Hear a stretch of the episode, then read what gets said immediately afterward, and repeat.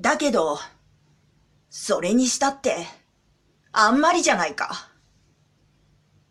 彼女の年を、俺は知らない。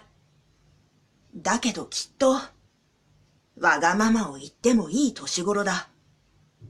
むしろ、わがまましか言えない年頃なのだ。自分はどうだったろうか。きっと、縦に積めば天まで届かんばかりに、わがままを言い放題してきたのではないか。だって、それはあって当たり前じゃないか。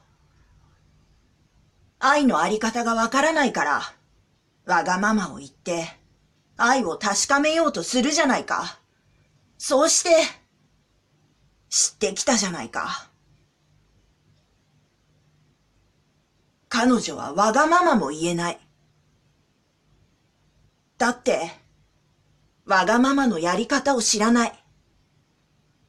わがままのやり方を知ったところで、それをすれば、見返りは苦痛だけだったのだろう。